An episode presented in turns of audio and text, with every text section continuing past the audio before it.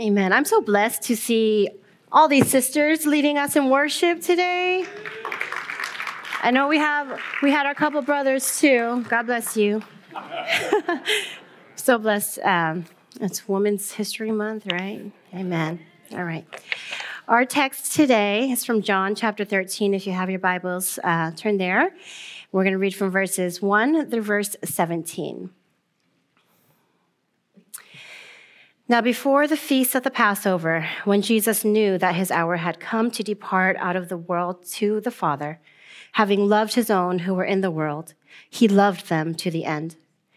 During supper, when the devil had already put into the heart of Judas Iscariot, Simon's son, to betray him, Jesus, knowing that the Father had given all things into his hands and that he had come from God and was going back to God, rose from supper.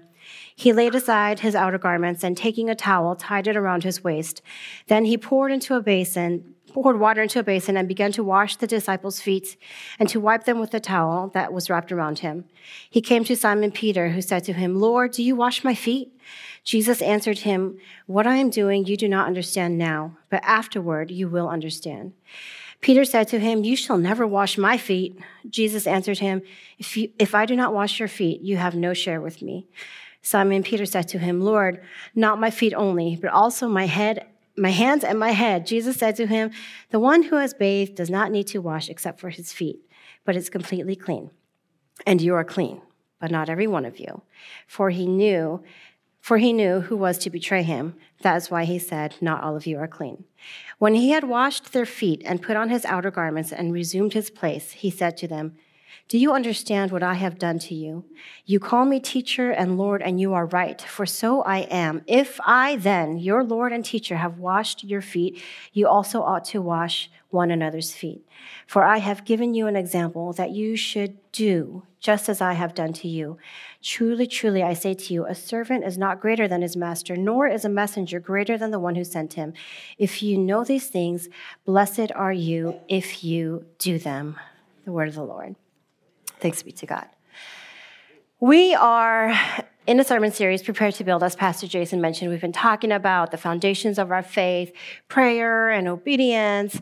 Um, and then we looked at the gifts that God equips the church with. We talked about spiritual gifts. We also talked about talents and how those things are kind of different, but all of them used for the kingdom. And now, today, we're starting our section on serving. What do we do with these gifts? What does it look like to serve? And what's our model for service? Uh, we've said from the beginning, right? We're not here to entertain you. We are an equipping church. We want to equip you to serve inside the church and outside the church. So, you know, it's natural to want to go to other models, um, other churches, look at how they're doing it and kind of copy what they're doing and replicate what's doing, what's working well for them. Um, but the only model that I'm interested in following is the model of Jesus. So, we're looking at this passage today as a model for how we are to serve God and how we are to serve others. We all know this passage. It's a very familiar passage when Jesus is, you know, he performs the most humble act of service to his disciples. We know that in those days, right, they all washed their feet before a meal. We, they all washed their feet before going into someone's house because they were on dirt roads, they wore sandals, your feet got dirty all the time. And that the, the task of washing a guest's feet, it was the lowliest of tasks. And we see Jesus humbling himself to do this task when he was the teacher, the rabbi, the guest of honor. All right, so let's set the scene.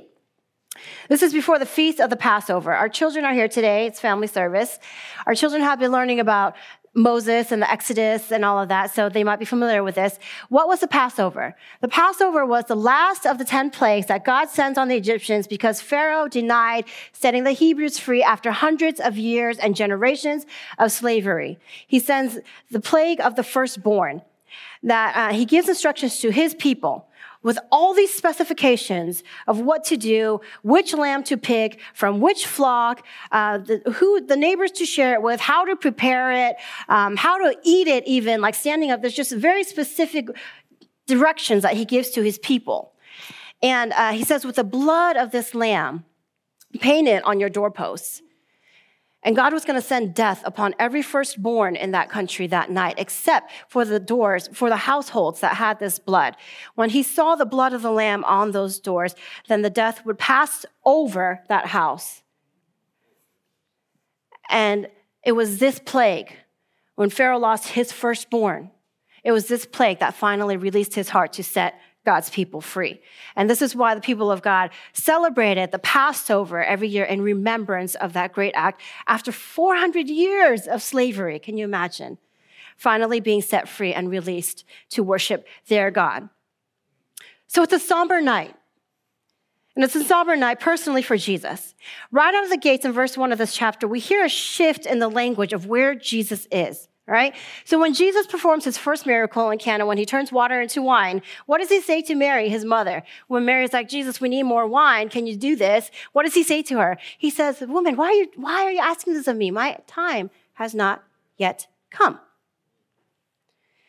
And later on, um, in John verses seven, in chapter seven, uh, his ministry is in full swing, and uh, the more he's ministering, the angrier the Jews get. And he knows that they're really angry with him, so he sends his disciples ahead um, to this feast without him because he, and he tells them, because my hour has not yet come. And again, we see in John 7:30, when the Jews are seeking to arrest him, it says, No one laid a hand on him because his hour had not yet come.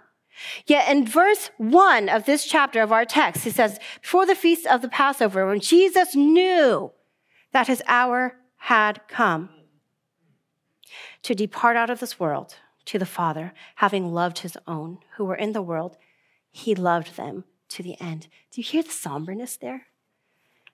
The time has come, and we all know what the Passover, what is happening with his death, that he is about to become the ultimate Passover lamb for the salvation of the world, right? He's about to shed his blood so that we're all painted in it. And the death that we deserve could pass over us. The time his hour had come for him to leave this world and leave the ones he loved and face the purpose, face this death that he came to die. I think a lot of times we cut Jesus short in his humanity because we read the Bible, we read the text, and we're just like, well, he's Jesus. Of course he did that. But in doing so, we don't, we do injustice to the fact that Jesus was fully man. We can wonder and marvel and try to debate and understand the theology behind that for the rest of our lives, and people have tried.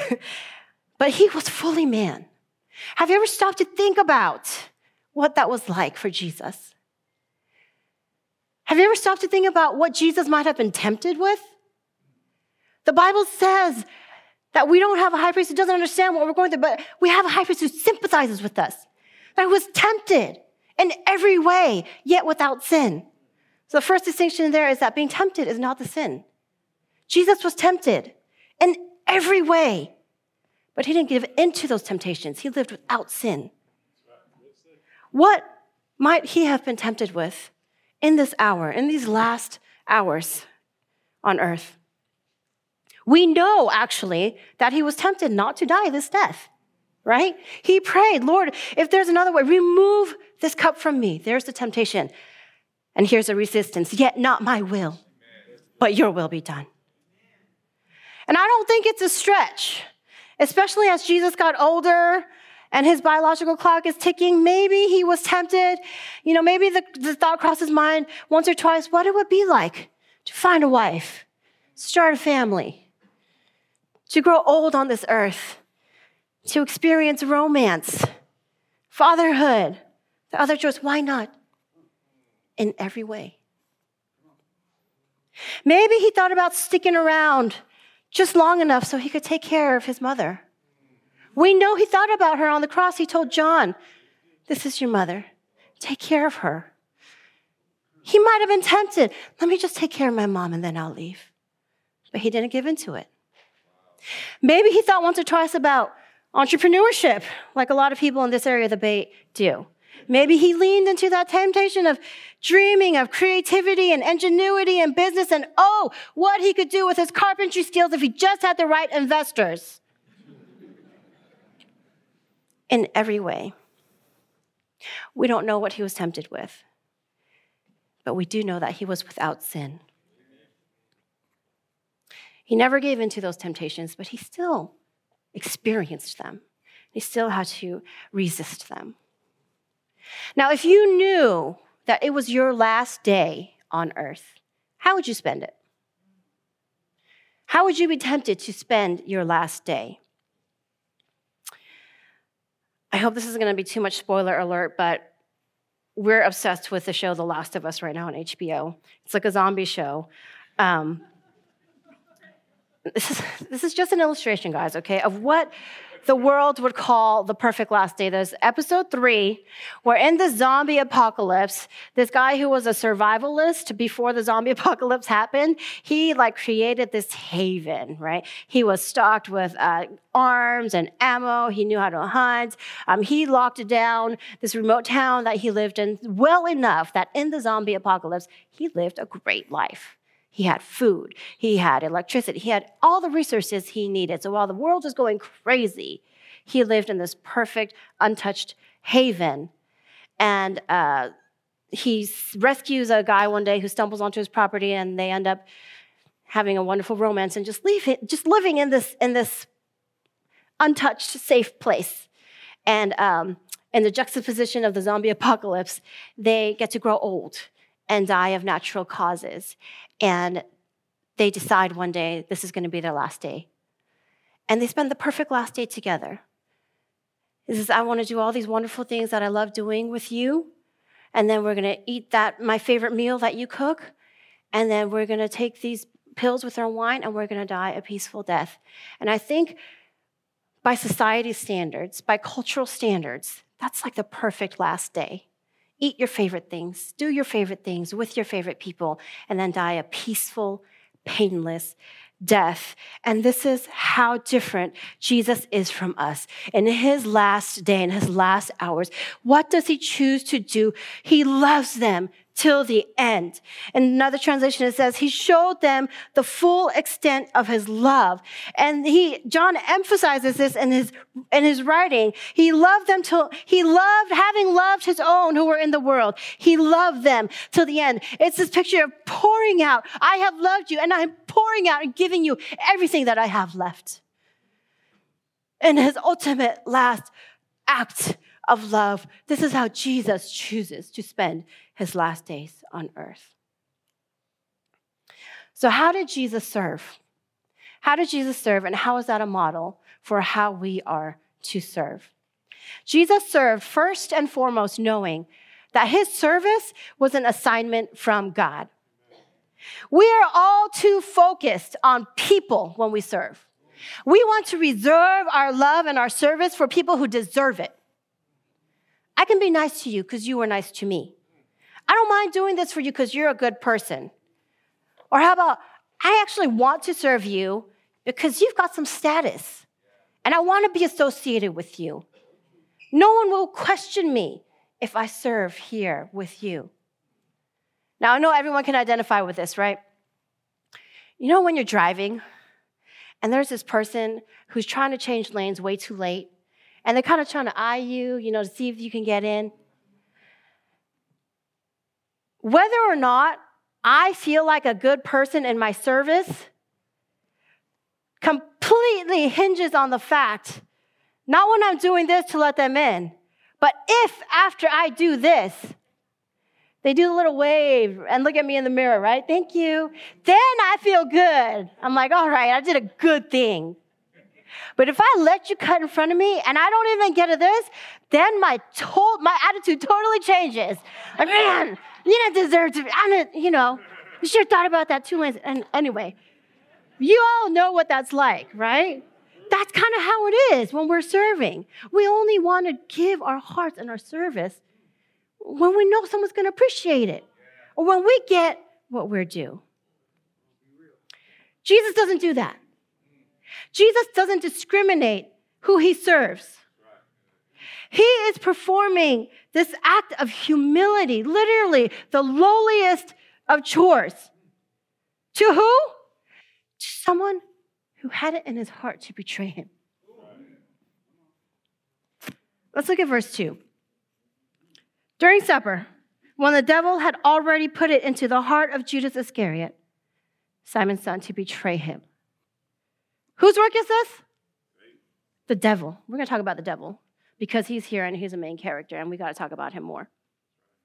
This is the devil's work. He had already put it into the heart of Judas to betray him. What does Ephesians 6 tell us? Our battle is not against flesh and blood, it's against rulers, authorities, the principalities, spiritual forces of evil in the heavenly places. Our battle is not against flesh and blood. I love that John makes a distinction that the devil had put into Judas's heart. They are not one and the same. I have to remember this, even in my relationships, right? There's a big difference in saying you're mean and that was mean. This makes it personal. This calls out the behavior. One addresses the person, one addresses the action separate of the person. I have to remember this in my marriage. I have to remember this with my children. People are not the problem there are principalities that we fight against. We are not the poor choices that we make. We are not the words that we say when we're at our worst points. We are not the things that we do. There is a real spiritual battle going on, and we have to remember that we are an assignment from God to recognize those things. And here's the thing the devil loves to make us think that we're fighting against each other. He's the great deceiver. Now, look at this progression, okay? It says that the devil had already put into the heart. It's a prior work. The act of betrayal didn't happen right then and there. The devil had planted deceit in Judas's heart. He plants things there. That's how he works. He's cunning and he's deceitful. I'm going to tell you right now, we need to know our enemy because he's been around a lot longer than you and he's a lot smarter than you. He didn't tell Eve to go and eat the apple. He planted deceit in her heart. He said, Did God really say? And he made her question who God is. But what does the text say? The text says, after he planted, he said, Did God really say? But then it says, The woman saw that the tree was good for food. He planted deceit, she did the sin. He makes you question God. He didn't come to Judas and tell him, sell out Jesus for 30 pieces of silver. He planted deceit in his heart, and it was left to fester. But who made the deal? With the chief priests and the Pharisees? Who led them to the garden where Jesus was arrested because he knew he'd be there? In John 18, 3, it says, So Judas, having procured a band of soldiers and some officers and the chief priests of the Pharisees, went there. He planted the deceit in Judas's heart, but Judas did the sin. He doesn't have to get you to carry out the sin. He just has to plant deceit in your heart. And if we're not careful against this, you're not even you're not even a battle for the enemy. You're going to go and do the sin. The devil won't tell you to have an affair. He'll plant deceit. He'll make you question, God, this woman, are we really compatible? You'll go and do the sin yourself. Left to fester. The devil won't tell you, children, to go and call your mom stupid. He'll plant deceit in your heart. He'll make you think, do they really, they don't even understand me. Do they really know what's best?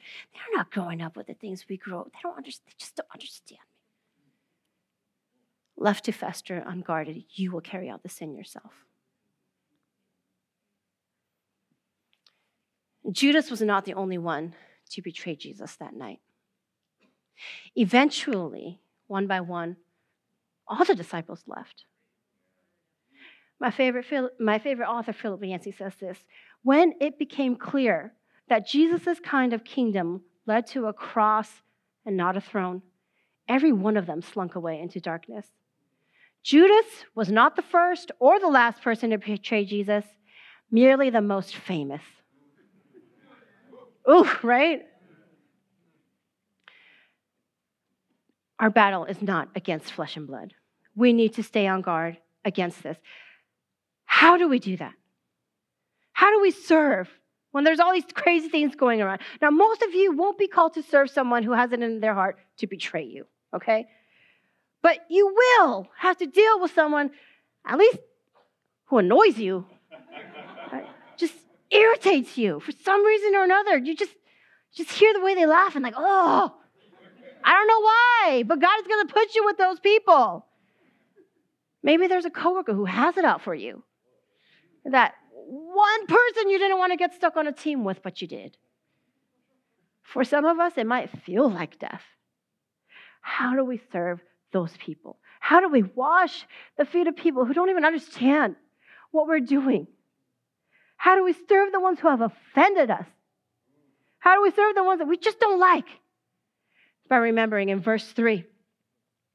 In verse 2, I love how these verses are together. In verse 2, the devil had already put it into Judas' heart. But in verse 3, Jesus, knowing that the Father had given all things into his hands and that he had come from God and he was going back to God, everything hinges on God. Our assignment is from God. We serve not because someone deserves it or not, but because we know that we are on assignment from God. Whatever the devil has put into someone's heart, we know the things that God has placed into our hands. And that is what enables us to serve. He has given you authority to trample on these forces. He has given you authority over these things. And because we know what the Father has put into our hands, we can face and even serve and love whoever, whatever the devil has put into their hearts. Service is first and foremost an assignment from God. Every assignment is sacred. Nothing is beneath your dignity. Nothing is beneath your skill set. Nothing is beneath your resume or your pedigree. There's no sense in thinking that you are overqualified for an assignment. Jesus was the last person who should have been washing feet. This chore was actually considered so low that even Jewish servants weren't allowed to do this. They would call on Gentile, because it was even below their station, even though they were a servant, but because they were Jewish servants, they couldn't do it. They would have Gentile servants washing the feet of guests. But hierarchies aren't made by God, they're made by us. If Jesus is doing this, that means there is this work is sacred. Philippians 2 says, Don't hold yourself above others. Regard others as more significant than yourself. That's the heart of God. One of the best places that we see this in the Bible is in Acts chapter 6, right? Now, this is the beginning of the church. This is the establishment of the church when the first churches are starting. And there are thousands, hundreds being added to their number every day. But there's a disagreement breaks out over the lunch line, pretty much. Okay, the the the, the um, Hebrew Jews, the, their widows are getting more than the Hellenistic Jews. Okay, and I don't have the time to get into all the history of that. But you know, simply put, it was a case of racism. And so they're like, you know, this is not fair. We need someone to watch, to to um, supervise this and there's a disagreement about food. So they choose seven people to oversee this ministry, this lunch ministry. And this blows my mind because it is so different from how we do service in church today. In verse 3, it says, What was the requirements for this lunch line? Verse 3 says, To be full of the Spirit and wisdom. What? To serve lunch? The requirement was to be full of the Spirit and wisdom. They chose seven men to be full of the Spirit and wisdom to carry out the seemingly menial task, which tells me there is no menial work in the kingdom of God. There is no such thing as work that is more spiritual or less spiritual. We have made it so unnecessarily difficult and political and confusing in our churches today. We set people up on pedestals and we teach them and train them to be leaders. We send them to leadership seminars. And we want the degrees. Everyone wants to be the person on stage because that gets the glory, but no one wants to set up chairs in the morning. Everyone wants to be on the worship team because you're seen, but no one wants to sit in Sunday school because we can't see the glory in that. And we do it to each other too. We, Oh no, you're overqualified to do this. Save that for the people who don't have the degrees. Save that job for the people who don't have the giftings. We talk so much about leadership. I'm afraid we've lost sight of servanthood. In verse 5 of Acts chapter 6, after this, this crazy qualification that you have to be full of the Spirit to serve lunch, no one fights with that. What does it say? It pleased the whole gathering. They were in agreement that even with this task, yes, it is good, it is right to be full of the Spirit and wisdom. We have gotten so good at deifying people, but God became flesh. That's our model. Jesus himself touches the lowliest of tasks, the lowliest of people, the lowliest of places. Every work is sacred because it is not about the work. It is about you doing the work. When you are full of spirit and wisdom, there's no task through which God cannot reveal his glory. Our lunch crew in Act, look what it says after they picked their seven men, full of spirit and wisdom. They set, these they set before the apostles, and they prayed and laid their hands on them. For a lunch line? We're used to that for like an ordination, right? What if we took every work this sacredly? What if we regarded every task with this sort of esteem? Do you understand that the third person of God Himself, the Holy Spirit, lives in you? And it's the presence of God that transforms an ordinary bush in an arid desert to holy ground. So don't come and tell me when the Holy Spirit lives in you that there is such thing as a menial task. Everything is sacred because you are the temple of God. That cannot be taken away from you because of what you do or not. Jesus washing his disciples' feet didn't take anything away from him. Look at verse 12. When he had washed their feet and put on his outer garments, resumed his place. Jesus resumed his place. It didn't take nothing away from him. He resumed his place. Teacher, rabbi, honorary guest. God became flesh. He left heaven, he came down to earth. He became sin that we might become the righteousness of Christ, but he resumes his place on the throne. It is not what we do that determines who you are, child of God. It is who you are that makes what you do sacred. Every assignment is sacred. The blessing, then, what does Jesus say? Is in the doing. In verse 17, it says, If you know these things, blessed are you if you do them. See, we can read the Bible, we can dissect it, we can study it, we can learn about Jesus, and we can admire him. Gosh, he was good. God, he was beautiful. But Jesus' teachings are not meant to be admired, they are meant to be done. Blessed are you if you do them. The, bless, the blessing is not in the knowing, the blessing is in the doing. Some of you might be frustrated with your walk. Some of you might be frustrated with church.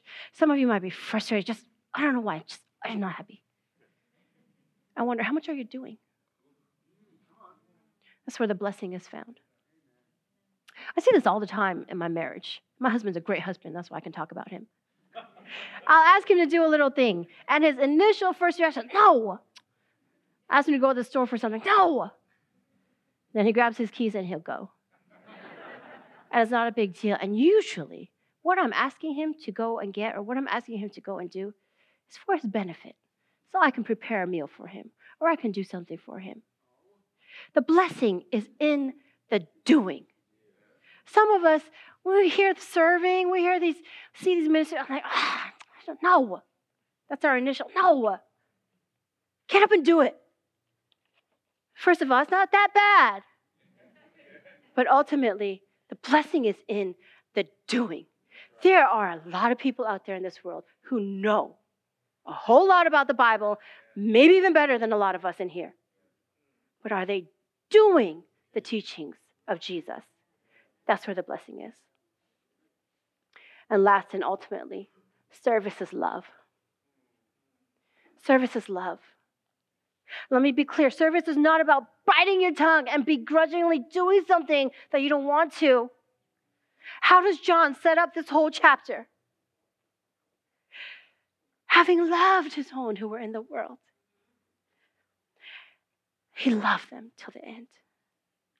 He emphasized it by how much Jesus loved his disciples. They weren't just random people that Jesus was like, okay, God, I'll do it because you told me to. No, he loved. These were his friends. This was his, he lived with them for three years. He knew everything about him. He loved his own. We don't serve because we have to. God doesn't enable us to do something just so we can stand doing it. The ultimate act of service is the fullness of love. God didn't send his son to die for our sins because he had to, for God so loved the world that he sent his son. It's love. Greg Laurie said, Sin didn't hold Jesus on that cross, love did. Jesus' act of service was ultimately an act of love, even unto the ones who would betray him that very night. That same love, haven't we all betrayed Jesus? That same love we have received. And I feel like the farther that we fall from remembering that love, that first moment of salvation, when we were still sinners, He died for us. The farther we fall from that, the farther we fall from service and wanting to serve. But when we remember the great love that we have received, it is only natural. I have received so much. It only makes sense to extend that love. Because I was once like you. Or maybe your heart is in a bad place right now. But if I know the love that I have received from God, how can I not care? How can I not see others higher than myself when I remember the love that God has for me. I think about the great love chapter that's read at almost every wedding in 1 Corinthians chapter 13. And we all know the love is patient, the love is kind part, and all of these, and, and you know, all those, those, that list that it speaks. But that chapter begins in this way If I speak in the tongues of men and angels, but have not love, I am a noisy gong or a clanging cymbal. And if I have prophetic powers and understand all mysteries and all knowledge, and if I have all faith so as to move mountains, can you imagine that? Can you imagine praying and seeing a mountain move? If I even have that kind of faith, but if I have not love, I am nothing. If I give away all I have, if I deliver up my body to be burned, I think about the rich young ruler. If I give away all I have, even, but I have not love, I gain nothing. We want you to serve. We don't want to force you to serve. And when the love of God so compels you, when you fully grasp and understand this love, we won't have to force you to serve. Look, I want our pulpit to be stacked with servants, overflowing with the love of God. And I want our facilities ministry to be stacked with servants doing a sacred work because of the overflow in their heart and the love that they have received from God. I want our youth ministry to be stacked in our preschool ministry, not for our glory and not because of look at us and all of our accolades, but because we're following the example of our ultimate leader who was the ultimate servant. So, as we call you up into these ministry assignments and all of these things, know you are graced for every assignment. You are graced for anything that may be asked of you. We have the example of it from Jesus himself. If I have set that example for you, do it unto others. This is the kind of church that I want to see. I want ALCF. When God looks upon ALCF, I don't want to be sending up a noisy cymbal or a noisy gong or clanging cymbal. I want this place to send up a pleasing aroma of sacrifice and service to God. Let's pray. God, it uh, boggles my mind how much you love us, how well you love us, how much you humiliate yourself for us who don't even understand what you're doing. All of us in here have walked away from you at one point or another. But God, it's not because we deserve your love. It was your will to reunite us with you through your Son, Jesus Christ, and the shedding of his blood, the atoning of our sins, that we might again live in fellowship with you. God, we thank you.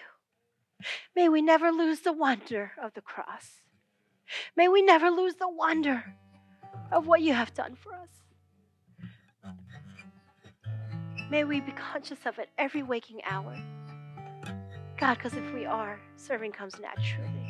We have received so much from you, God. Let us be an extension of it. Let us be the ones who don't just listen and admire, but do. Let us love one another well.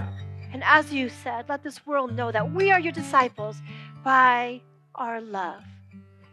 We pray that you would have your way in abundant life, Christian fellowship, that we would make you known by our service and by our love. Lord, receive our worship today. In Jesus' name we pray. Amen.